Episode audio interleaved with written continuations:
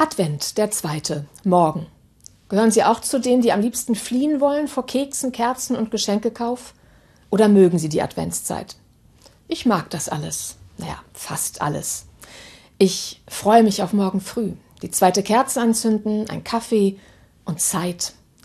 Morgen auch, um einen besonderen Moment zu feiern. Einen, der mir heilig ist. In dem etwas in die Welt kam, als sie verdammt dunkel war und sie wieder heller gemacht hat. Das war in Paris, mitten in der Nacht, zwei Tage vor dem zweiten Advent, am 10. Dezember 1948. Drei Uhr nachts, als Eleanor Roosevelt, die Witwe des ehemaligen US-Präsidenten, verkündet, alle Menschen sind frei und gleich an Würde und Rechten geboren. Die allgemeine Erklärung der Menschenrechte. Eine Antwort auf 60 Millionen Tote des Zweiten Weltkriegs, die Erfahrung des puren Bösen, als keiner mehr an das Gute glauben konnte. Eine Antwort auf den Aufschrei derer, die aus sogenannten rassischen, völkischen, politischen und religiösen Gründen gequält, gefoltert und ermordet wurden. Eine globale Vision, die der Welt ihre Seele zurückgab. Und ausgerechnet die Kirchen, katholisch wie evangelisch, waren erstmal dagegen.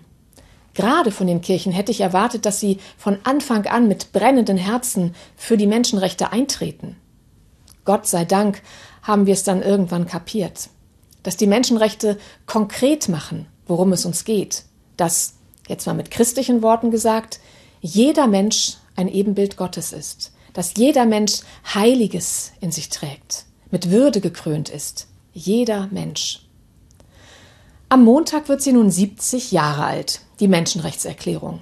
Aber immer noch sind die Menschenrechte nicht selbstverständlich und müssen eingeklagt und verteidigt werden. Immer wieder. Gerade jetzt, wo wir Europa und weltweit auch wieder ringen müssen um freiheitliche Demokratien, um Meinungs- und Pressefreiheit, um das Recht auf Asyl. Die Menschenrechte fangen nicht in weit entfernten Ländern an, sondern ganz nah am eigenen Zuhause, an den kleinen Plätzen, die auf keiner Landkarte der Welt gefunden werden können, sagte Eleanor Roosevelt. Halten wir heilig, dass wir ein Recht auf eine freie und gerechte Welt haben. Dafür zünde ich morgen die zweite Kerze an. Für unser Recht auf Demokratie und freie Wahlen, für Gewissens- und Religionsfreiheit, für freie Meinungsäußerung.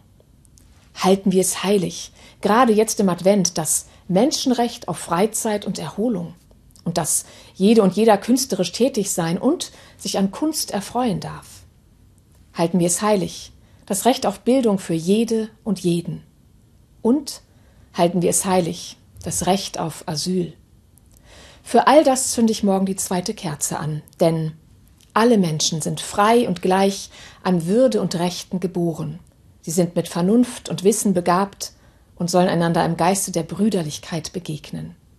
Das ist mir heilig. Ich wünsche Ihnen einen schönen zweiten Advent.